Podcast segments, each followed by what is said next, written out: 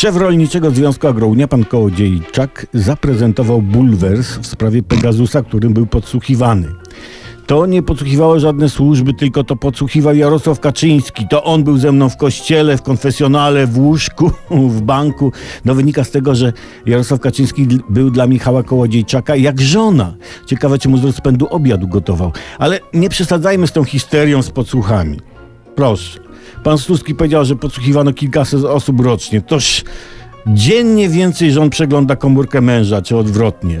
Ciekawie brzmi stwierdzenie pana Kołodziejczaka, że pan Kaczyński był z nim w łóżku. Ale jakkolwiek ciekawie to brzmi, nie będziemy wchodzić w szczegóły. To są intymne sprawy obu panów i nic nas to nie powinno obchodzić. Niepokój pana Kołodziejczaka wzbudził fakt, że pan Kaczyński był z nim w konfesjonale. I tu chciałbym uspokoić szefa Agrounii. E, Co prawda pan prezes nie wyłączył Pegasusa podczas wizyty pana Michała w konfesjonale, ale pan prezes potrafi dochować tajemnicy spowiedzi.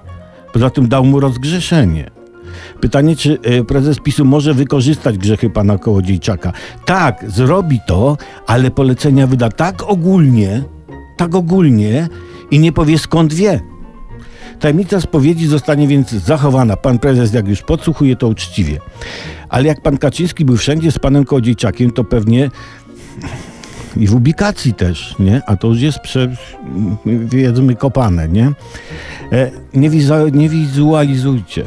W każdym razie rada dla wszystkich. Podpadnij władzy, to zostaniesz wysłuchany.